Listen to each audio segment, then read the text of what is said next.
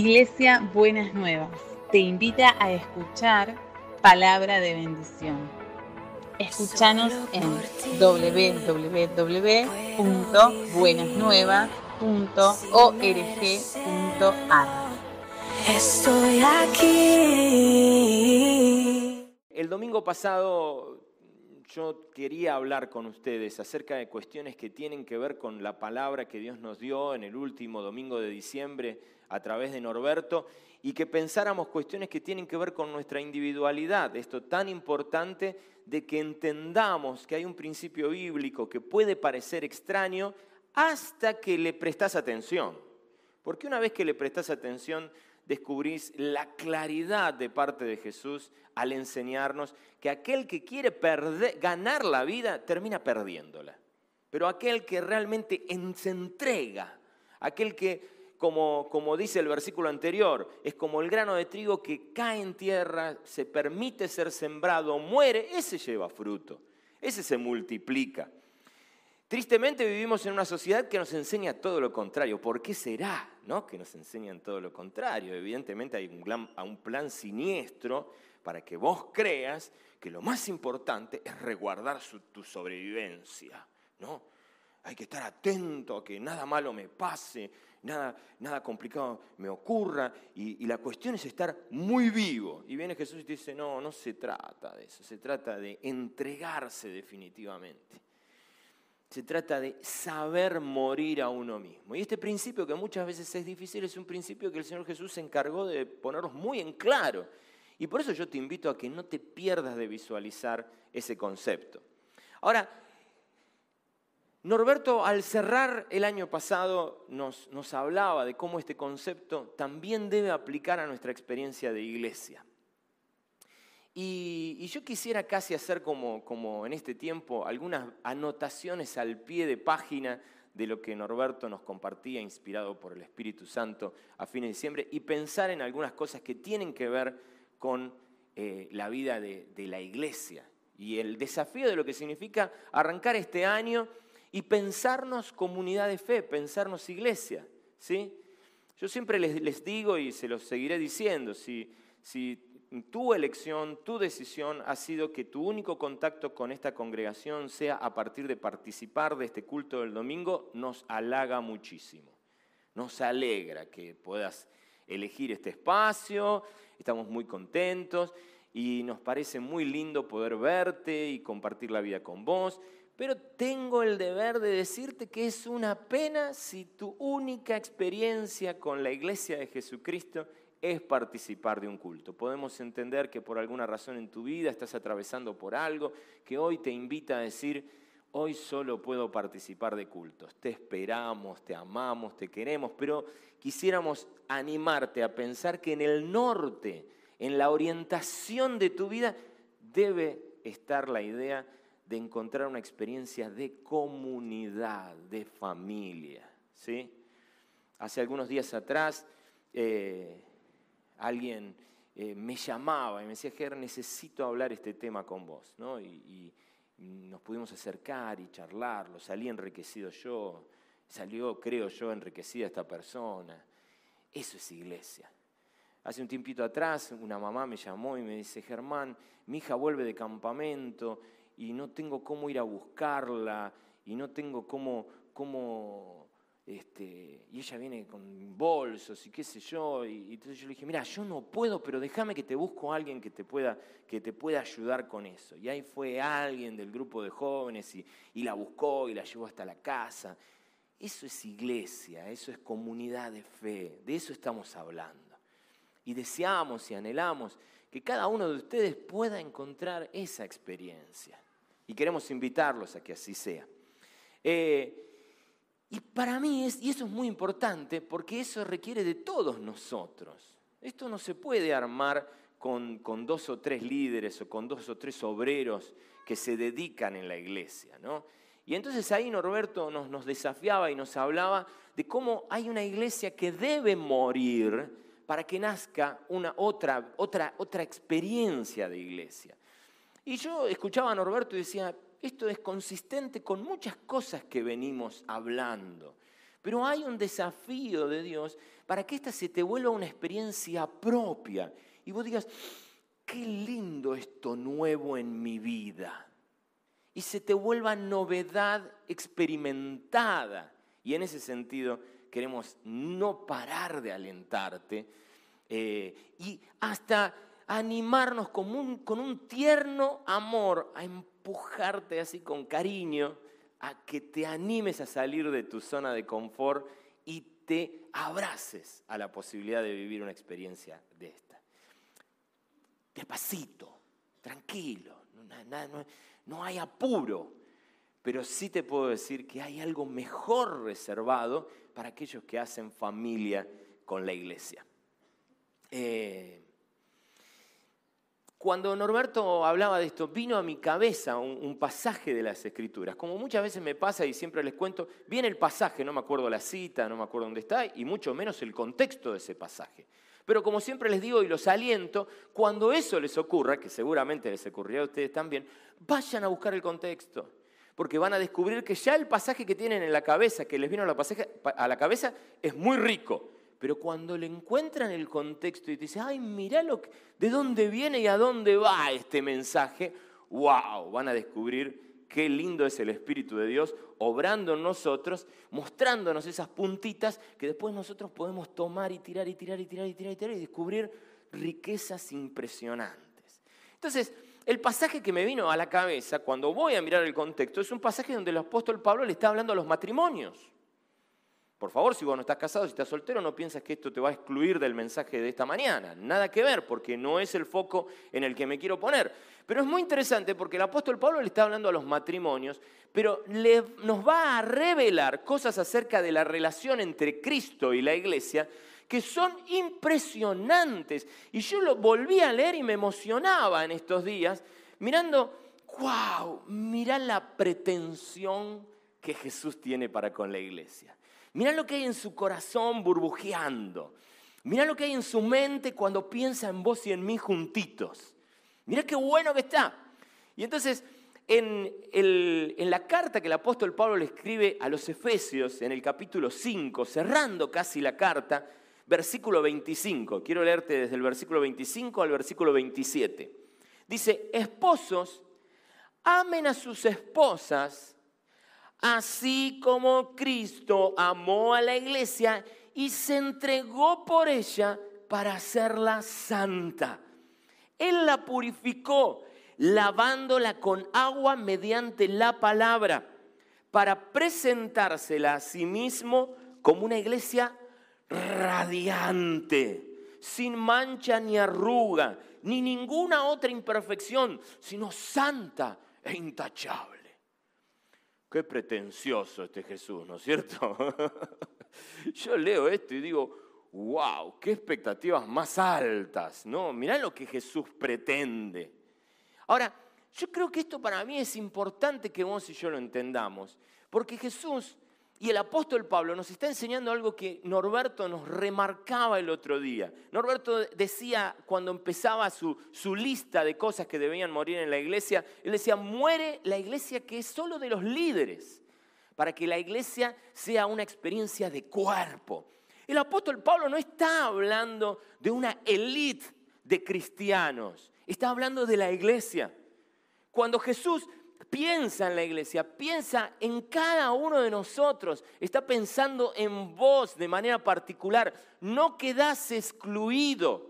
No es para algunos, no es para algunos personajes célebres, no es para los que tenemos el dominio de la plataforma o los que tenemos la cara y por ahí la labia para lucirnos en estos tipos de espacios no tiene que ver con aquellos que tengan capacidades gerenciales este, superlativas, ni aquellos que por su carisma tengan mejores capacidades para el protagonismo visible. Es para cada uno de nosotros.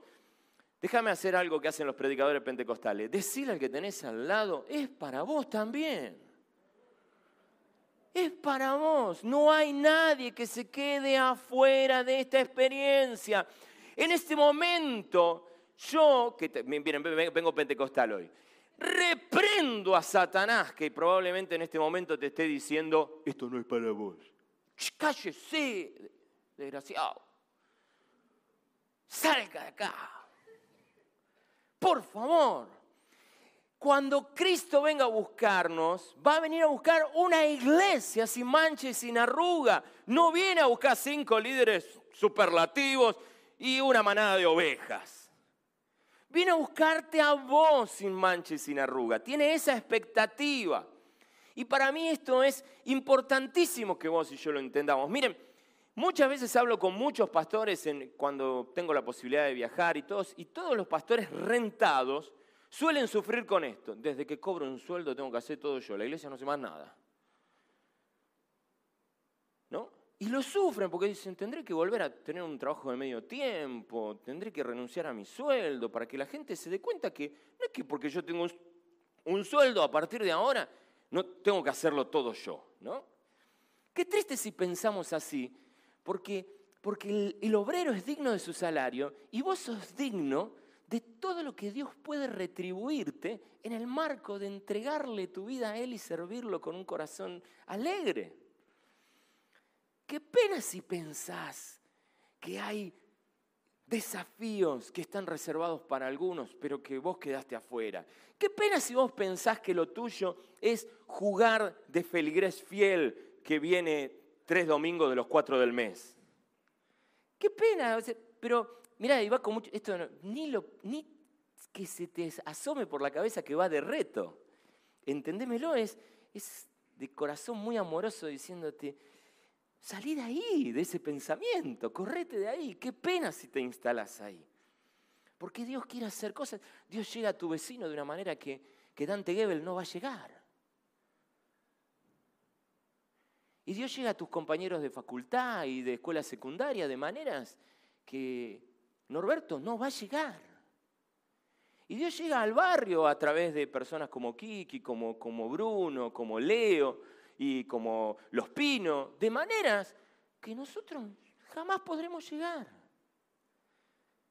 Y cuando cada uno de nosotros nos entendemos que Dios quiere hacer misión a, partir de cada uno de nosotros, nos damos cuenta que la iglesia no es una experiencia de líderes, la iglesia es una experiencia de todos, Dios manifestándose a través de todos.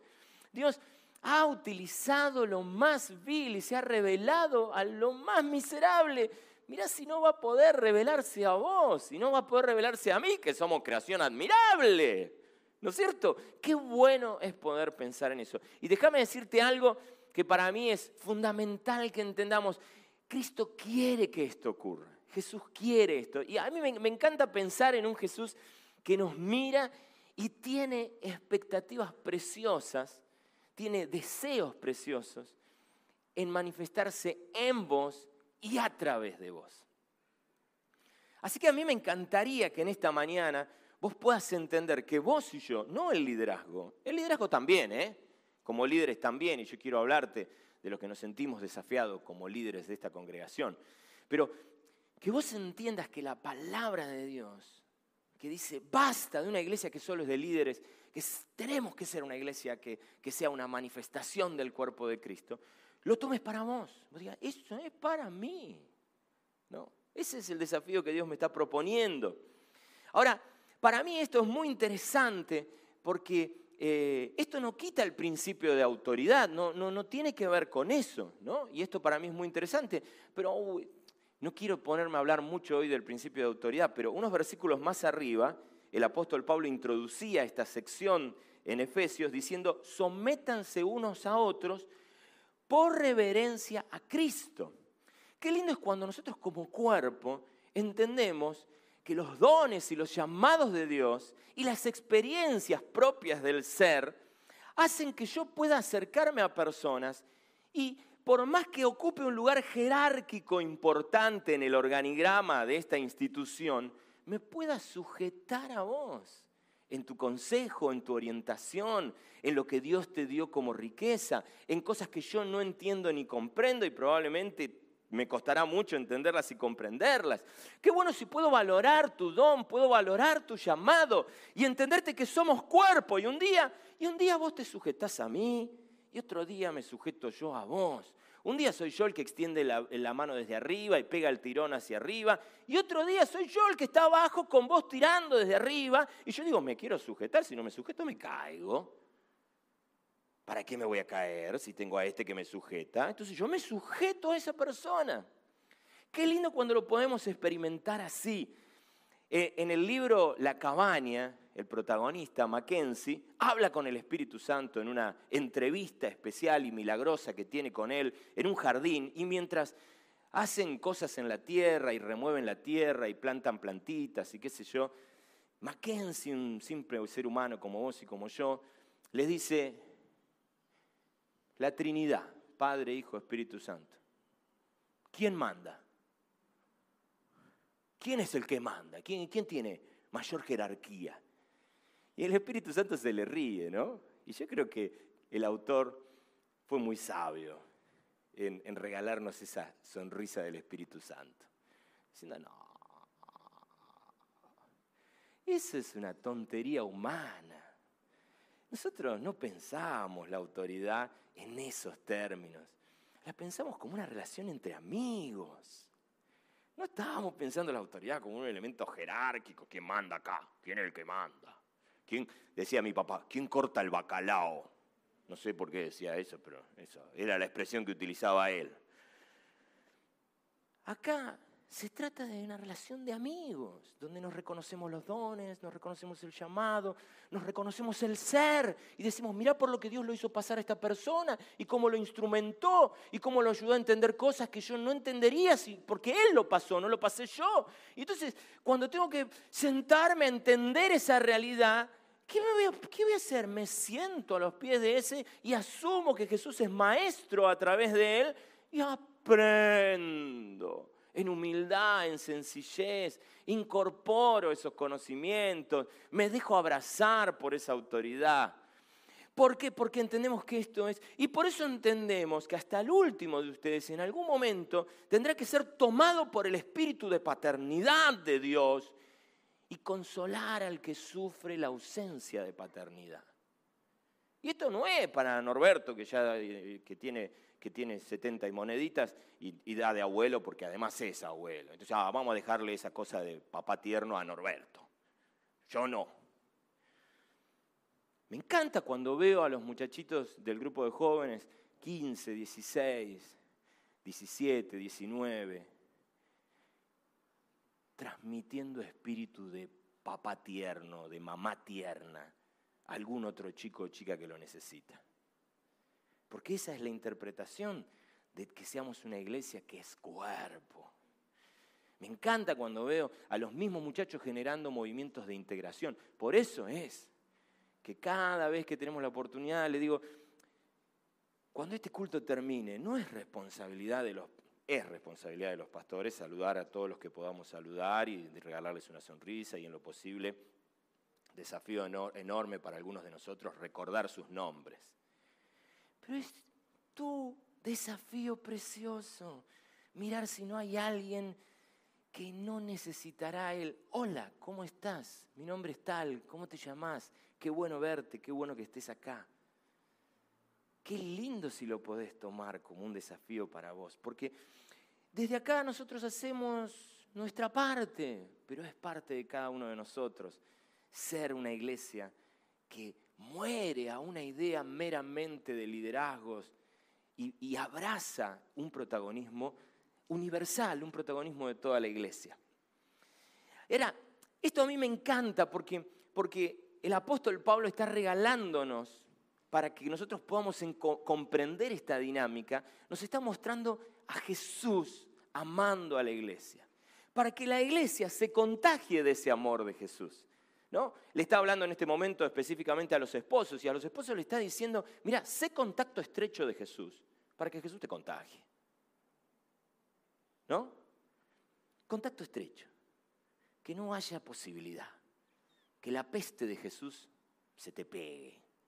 ¿No? Eso es lo que nos está desafiando Jesús. Eso es lo que nos desafía el apóstol Pablo. Y en este sentido, es muy interesante y me pareció inmensamente tierno, me conmovió una vez más leer que el apóstol Pablo diga Cristo amó la iglesia y se entregó por ella. Otra vez es el concepto de Jesús anticipando su muerte y diciendo, el grano de trigo tiene que morir. Y tiene que entregarse, porque si no, no lleva fruto. El apóstol Pablo usa ese mismo espíritu, dice, el amor de Cristo por la iglesia es un amor sacrificial, es un amor de entrega, es un amor, y la palabra me encanta y me fascina, es una, es entrega. Es entrega. El amor de Cristo debe inspirarnos. El saberte amado por Jesús el reconocerte amado por Jesús no solamente debe ser una experiencia de apropiación para el disfrute personal, tiene que ser motivo de inspiración para tu vida. Si Él me amó como me amó, ¿qué voy a andar mezquinando amor yo? Si Él me perdonó como me perdona, ¿cómo no voy a estar yo perdonando? Si Él se entregó por mí, ¿cómo voy a andar mezquinándole a la vida? ¿Cómo voy a estar retaseándole? No, tengo que entrar en este mismo espíritu que Él tiene. Tengo que abrazar esta misma esencia. Y esto es para toda la iglesia. El amor y la entrega de Jesús debe inspirarnos para replicarla, para multiplicarla. Y en el tiempo nuevo de Dios para nuestra vida, debe haber una comunidad de fe y una congregación, esta aquí en Buenas Nuevas, donde cada uno de nosotros nos miremos y digamos, locos, vamos a loco me yo saben que le hablo a los chicos, ¿no? Entonces se me pega, ¿no? Vamos a protagonizar esto. Por favor, vivámoslo. Hagámoslo visible en nuestra experiencia de comunidad. Vivámoslo.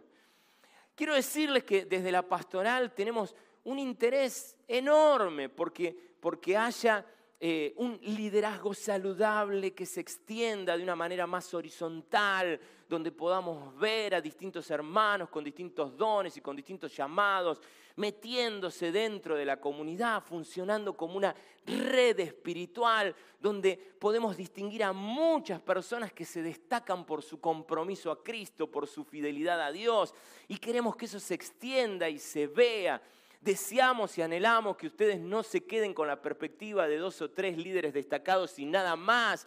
Queremos mostrar cómo Dios se mueve de manera poderosa en distintas personas que quizás no pasan por aquí por sus dones, por sus particularidades, por el tiempo en el que estamos, pero que definitivamente el poder que levantó a Jesucristo de entre los muertos vive dentro de esa persona y se manifiesta en cada cosa que hace, en sus negocios, en su trabajo, en su manera de estudiar, en su manera de llevar el matrimonio, en su manera de ser papá, en su manera de ser mamá.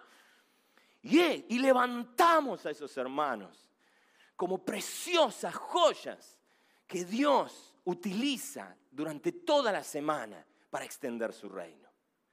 Y creemos en eso. Estamos seguros de eso y queremos que esto pase. Y, si ustedes no lo ven, pregunten y digan, ¿qué está pasando que no veo eso que me estás diciendo, Germán? Y por ahí le vamos a dar alguna información que usted se pierde o que vos te perdés, o por ahí seremos llamados a la atención y diremos, hay que trabajar más y mejor para que esto se vea más. Y tomaremos el desafío. Eh, dice la palabra de Dios que hay una finalidad en Jesús para entregarse. Y es hacer de nosotros mejores. La palabra que utiliza eh, esta versión es santidad, para hacerla santa. Se entregó para hacerla santa. ¿Saben? Cuando trabajo con los jóvenes lucho, porque la palabra santo es una palabra como media, media mal, mal, maltratada. Y entonces la gente piensa en santo y piensa en, en vitros, estampitas, ¿no es cierto? Eh, gente muy seria. Y la verdad es que la palabra santo es una palabra que se nos deformó, pero lo que la Biblia nos enseña es que Jesús se consagró y se entregó a la iglesia para que la iglesia fuera santa. Y yo quisiera rescatar este concepto como, como la idea de pureza y sabiduría.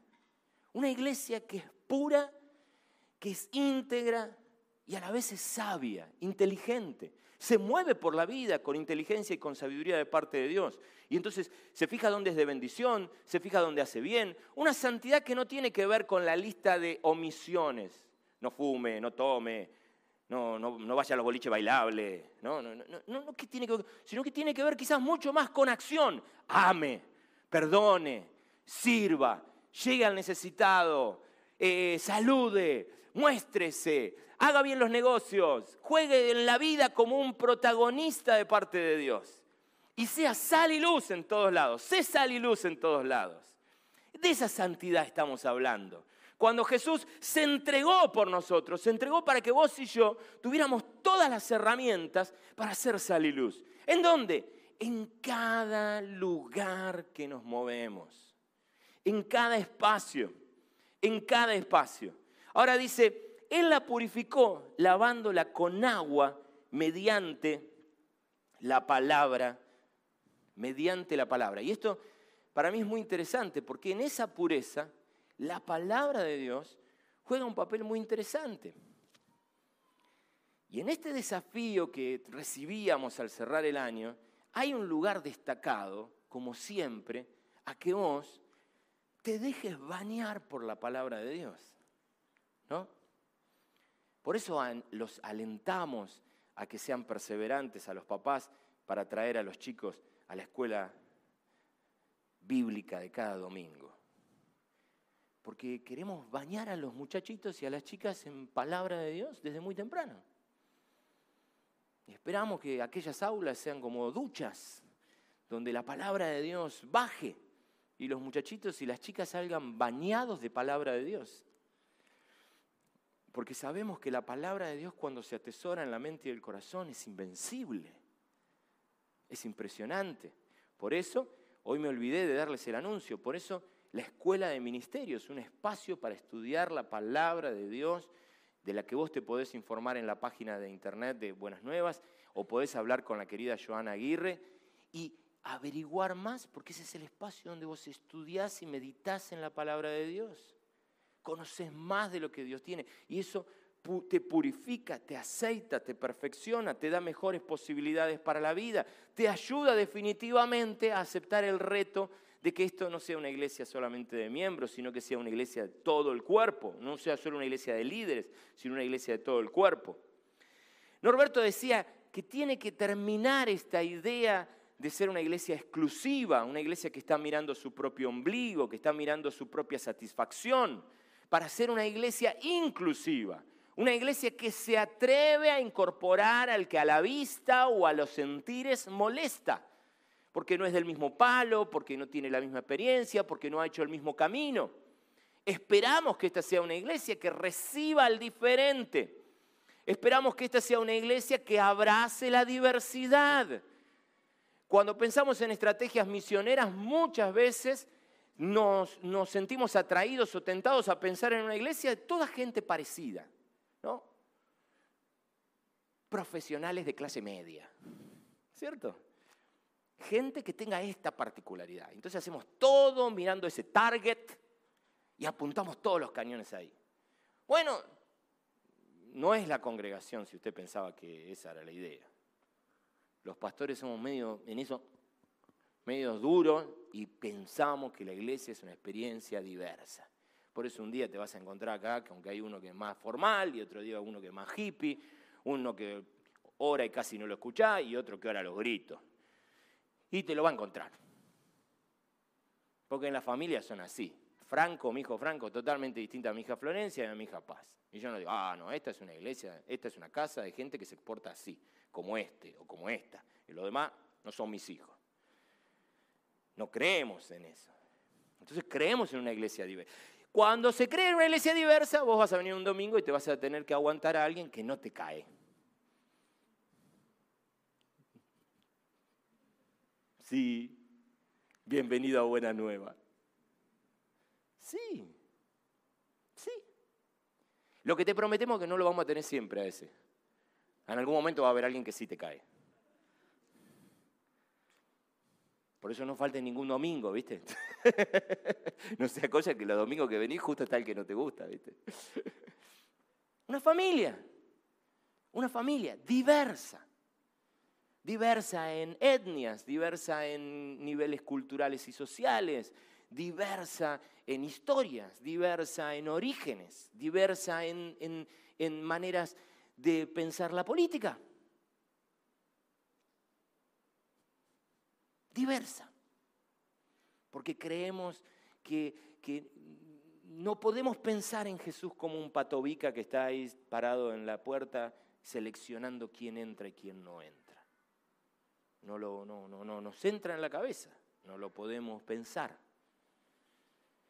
Gente que tiene acercamientos a la liturgia distintos al tuyo. A vos te gustan los himnos, por decirte algo. A vos te gusta la danza y hay otros que dicen, uy, qué cosita rara esa de la danza bienvenido a Buenas Nuevas. Hay un día que te va a agarrar así como un escosor porque vas a ver algo que no te va a simpatizar mucho. Bendito escosor. Una iglesia diversa. No siempre va a ocurrir. Y un día te vamos a traer a alguien que te desencaja, que, que, no es lo que esperabas. Que vos decías, yo no pensé nunca que iba a haber esto en Buenas Nuevas. Vas entendiendo. Porque creemos en, una, en la diversidad.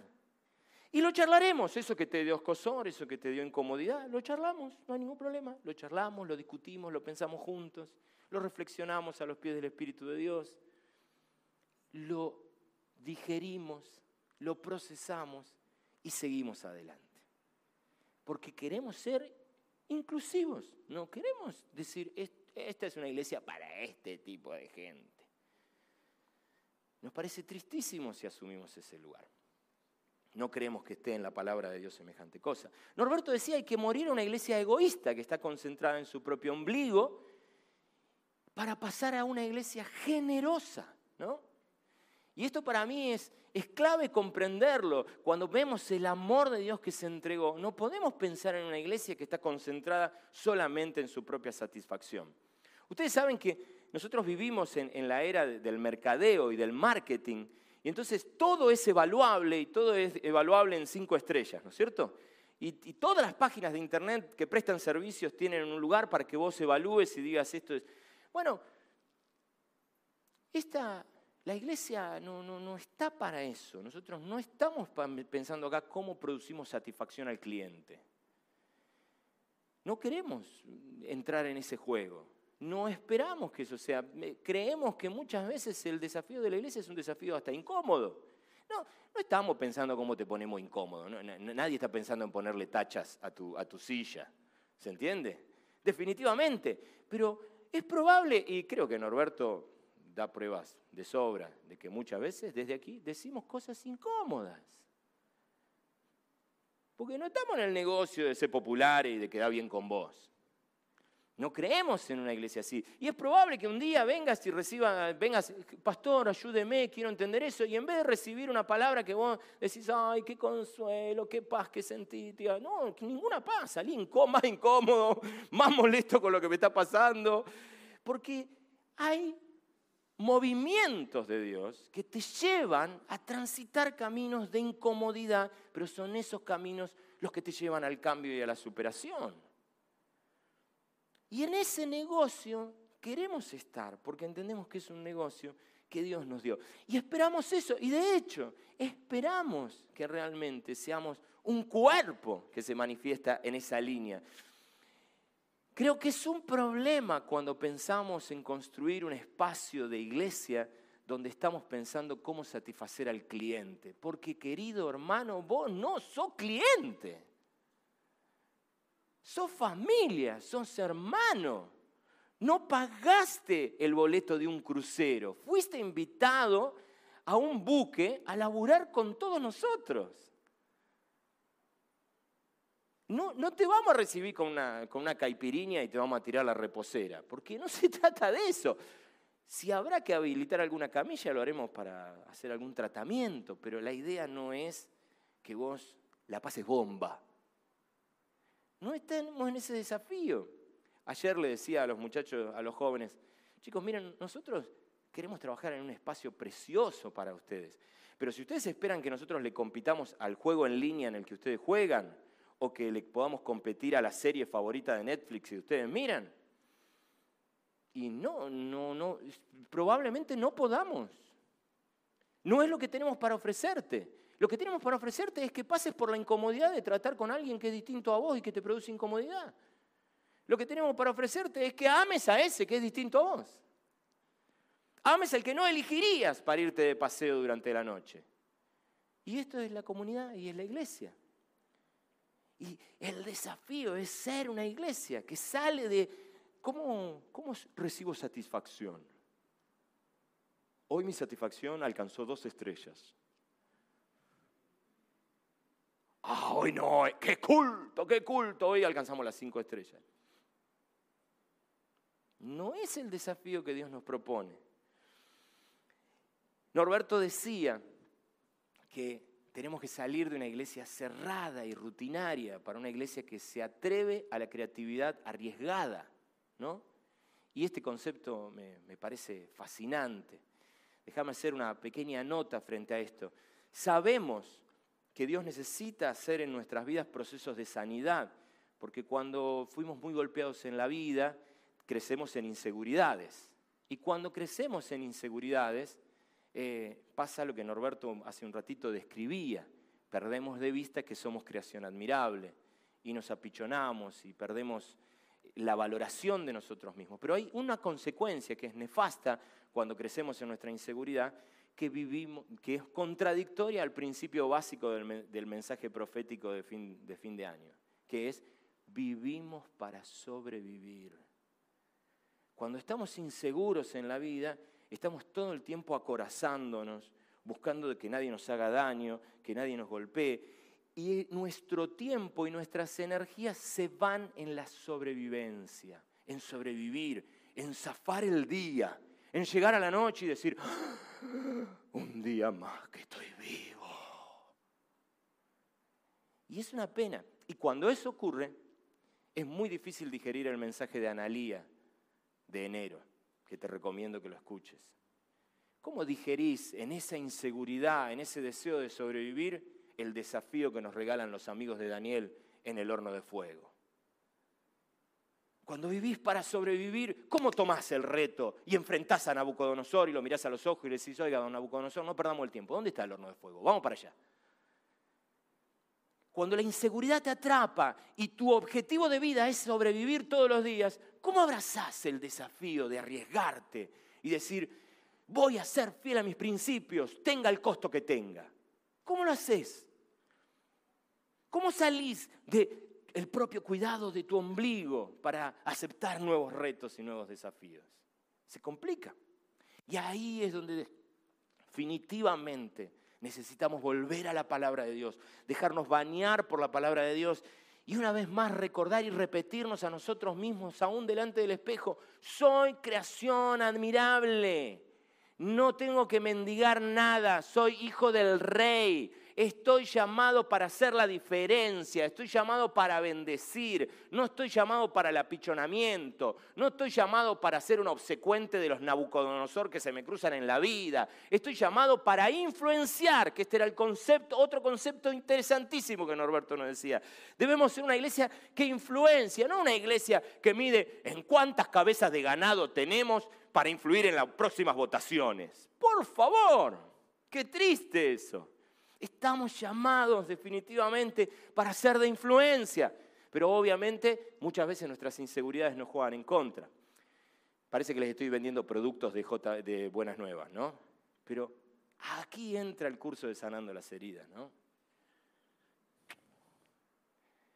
Anda a los pies de Jesús con tu inseguridad, con tu dolor, con las nanas que tengas y déjate ir sanando para que estos desafíos se te puedan volver propios.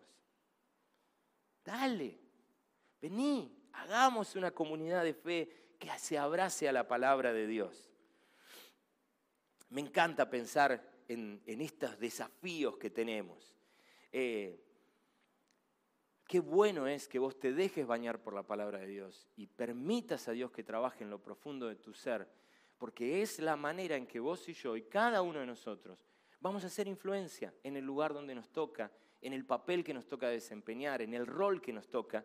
Ahí, en esa experiencia maravillosa, lo vamos a poder hacer.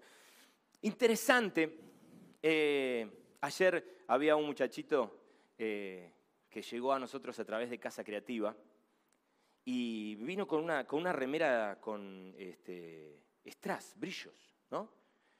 Y como uno siempre hace, yo, ¡oh, qué remera que te pusiste! Eh! ¿Dónde la compraste? Yo me quiero comprar una como esa, ¿no? Y entonces empezó así el, diálogo con el, con el muchachito y el muchachito me dice, bueno, ¿no hay que brillar? Dice él. Y yo dije, recibo palabra de Dios. ¿No? Dice la Biblia que Dios busca que seamos una iglesia radiante. Ahora, yo no sé si a vos te pasa, porque a mí me pasa, cuando yo me encuentro con, estos, con estas expectativas, me sube un poquito de estrés. Pues digo, ay Dios, ¿cómo hago para llegar ahí? Este desafío me queda enorme, me queda re grande, ¿no? Pero para mí es muy importante que vos y yo entendamos que la gracia de Dios cubre nuestras limitaciones. No estamos acá para hacerte sentir culpable porque no te da para radiante. No estamos acá para decirte, mmm, bastante opaco en el día de hoy. ¿eh? No estamos acá para decirte qué te está pasando con tus inseguridades y hacerte sentir mal. No se trata de eso.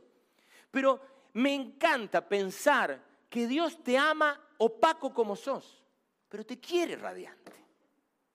Jesús te ama opaco, pero te quiere radiante. Y cada mañana te desafía, dale, brillemos un poquito más, saquémosle más lustre a la cosa. Dale, despacio, poco a poco pero sin prisa, pero sin pausa.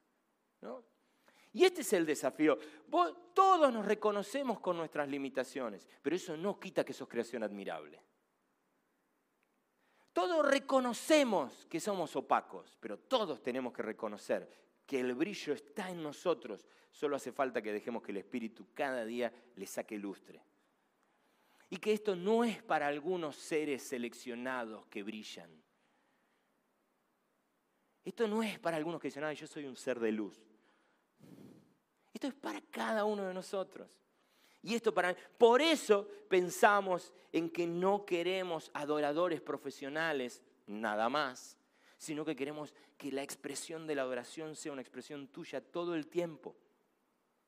Analía decía, nuestra experiencia de misión, y Norberto lo decía también hace unos, unos domingos atrás, nuestra experiencia de misión debe trasladarse a cada lugar donde vos estás, en tu lugar de trabajo. Detrás, Norberto hablaba de los taxistas que tenemos acá y que son de bendición desde, el lugar del volante del, del, taxi. Pero no quisiera quedarme solo en ese ejemplo, ¿no es cierto? En cualquiera que vos tengas, en lo que vos, en lo que vos te desempeñes. Vengo de un campamento en Córdoba donde me encuentro con cuatro muchachos que juegan en línea, tienen, tienen, se toman su tiempo y juegan en línea, juegan, juegan juegos en línea, en internet. Y juegan, son cuatro chicos que pertenecen a una congregación o pertenecen a dos o tres congregaciones y juegan en línea. Y jugaban con otro muchacho que no participaba de ninguna iglesia. Entonces ellos le dicen, che, la semana que viene no vamos a estar ninguno de nosotros, así que flaco, te abandonamos, no, no vamos a poder jugar en línea con vos. Y el muchacho le dice, eh, ¿Toda la semana no están? ¿Qué se van de vacaciones? No, no, vamos a un campamento. ¡Eh! ¿Un campamento? ¿En serio? Sí. No se conocían, no se habían visto presencialmente nunca hasta ese día, ¿no? Hasta ese momento. Y entonces ellos le dicen, eh, nos vamos de campamento. Oh, invítenme, no sean así, dice. Y los flacos se quedan como, por un momento, como pasmados, ¿no? Dicen, bueno, perdón, te avisa, e, es un campamento cristiano, ¿no? O sea, así como con timidez.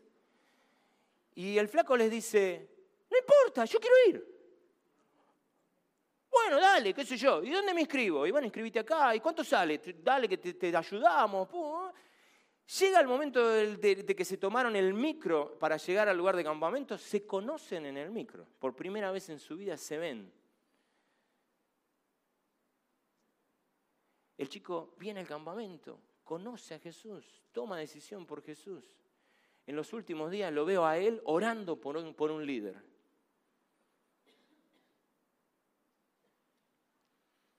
Yo llego a ese flaco. El mundo de los juegos en línea me pierdo, no tengo idea de qué se trata eso.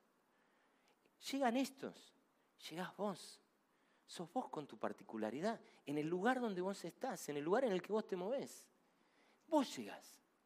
Por eso tenemos que morir a una iglesia de solo líderes para entender la, profundidad que hay en esto, en tu trabajo, en tu estudio, en tu barrio.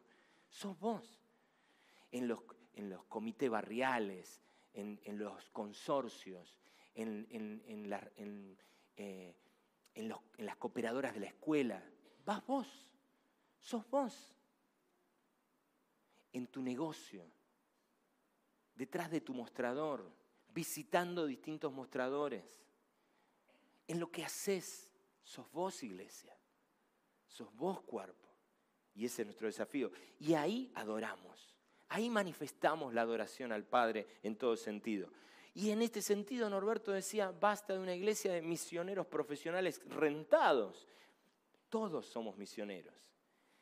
Eh, y algo que para mí es fabuloso es saber que tenemos una iglesia que puede llegar hasta los confines del mundo a través de, de Internet. Norberto decía, qué pena que estemos encerraditos en un lugar. Ayer, ayer recibimos chico- una chica que viene de Wilde, otro chico que viene de Campana, otro distinto a los Varelli, ¿no? Acá, lo, tenemos acá, no lo voy a mandar al frente, pobrecito. Una iglesia que se extiende, que no, no- no- puede quedar cerrada al concepto. Queremos ser una iglesia parroquial, ¿eh? no- no malinterpretemos el mensaje, queremos ser una iglesia encendida en el barrio y por eso tenemos hermosos hermanos que llevan luz al barrio y nos encanta. Pero también sabemos que hoy no hay fronteras y queremos subirnos a eso de parte de Dios. Y por último, Norberto decía, no queremos ser una iglesia que solo produce actividades, queremos ser una iglesia con propósito. Queremos que sea una iglesia donde cada uno de nosotros percibe que está para ser de bendición. Y no hace falta armar ningún culto para que eso ocurra. No hace falta armar ninguna campaña para que eso ocurra. Sos vos en el lugar donde te moves. Sos vos en el lugar en el que participás. Sos vos en el lugar en el que estás. Sos vos por donde te moves. Y esto para mí es importantísimo comprenderlo porque trae luz. Sos vos con tu experiencia de vida.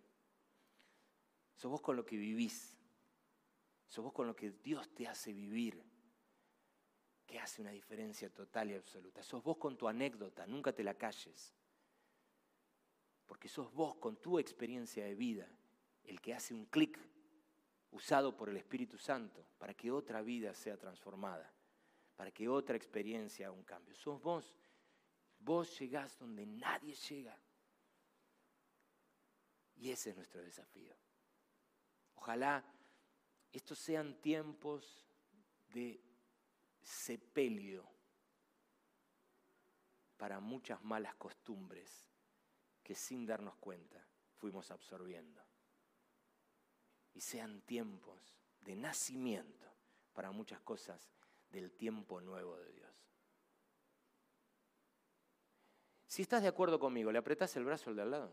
Si no estás de acuerdo conmigo, bueno. Ahí apretale a alguien, ahí buscalo, ahí. Fíjate. ¿Te apretaron el brazo? Bueno, acordate quién te lo apretó. Míralo así serio ahora. ¿Te parece que oremos en esta mañana, consagrando una vez más nuestra vida al Señor? Señor, consagramos nuestro ser a vos. No importa la edad que tengamos, queremos abrazar nuevos desafíos en vos. No hay tiempos para dejar de morir. No hay tiempos para dejar de sembrarse. No hay tiempos para dejar de multiplicarse.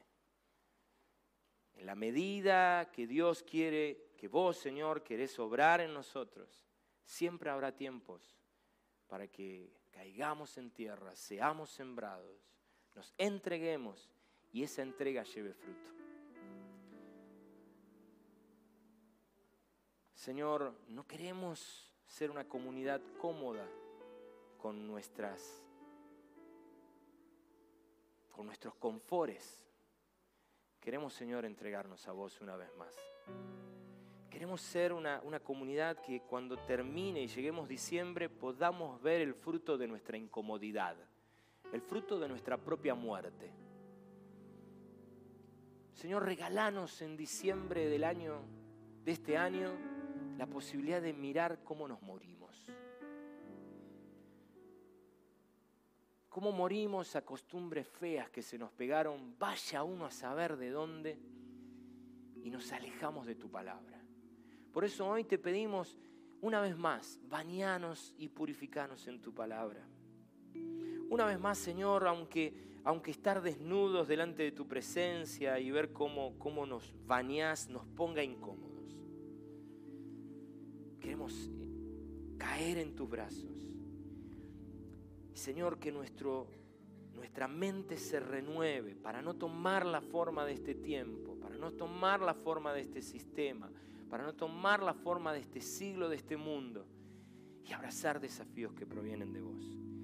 Queremos abrazarnos en fe a que podemos vivir y experimentar cosas en otro nivel, en otra experiencia, que podemos realmente afirmarnos en tu palabra para creer, Señor, y para vivir un tiempo nuevo de tu parte. Señor, yo oro por cada uno de mis hermanos y los de alguna manera en tu espíritu los abrazo a cada uno de ellos. En un deseo abundante de que al conocerte de manera más profunda, abracen tu estilo, abracen tu manera, abracen tu forma y se entreguen en tus brazos para servirte como vos decías que te sirvan. Oro en tu nombre, Jesús, y digo amén y amén.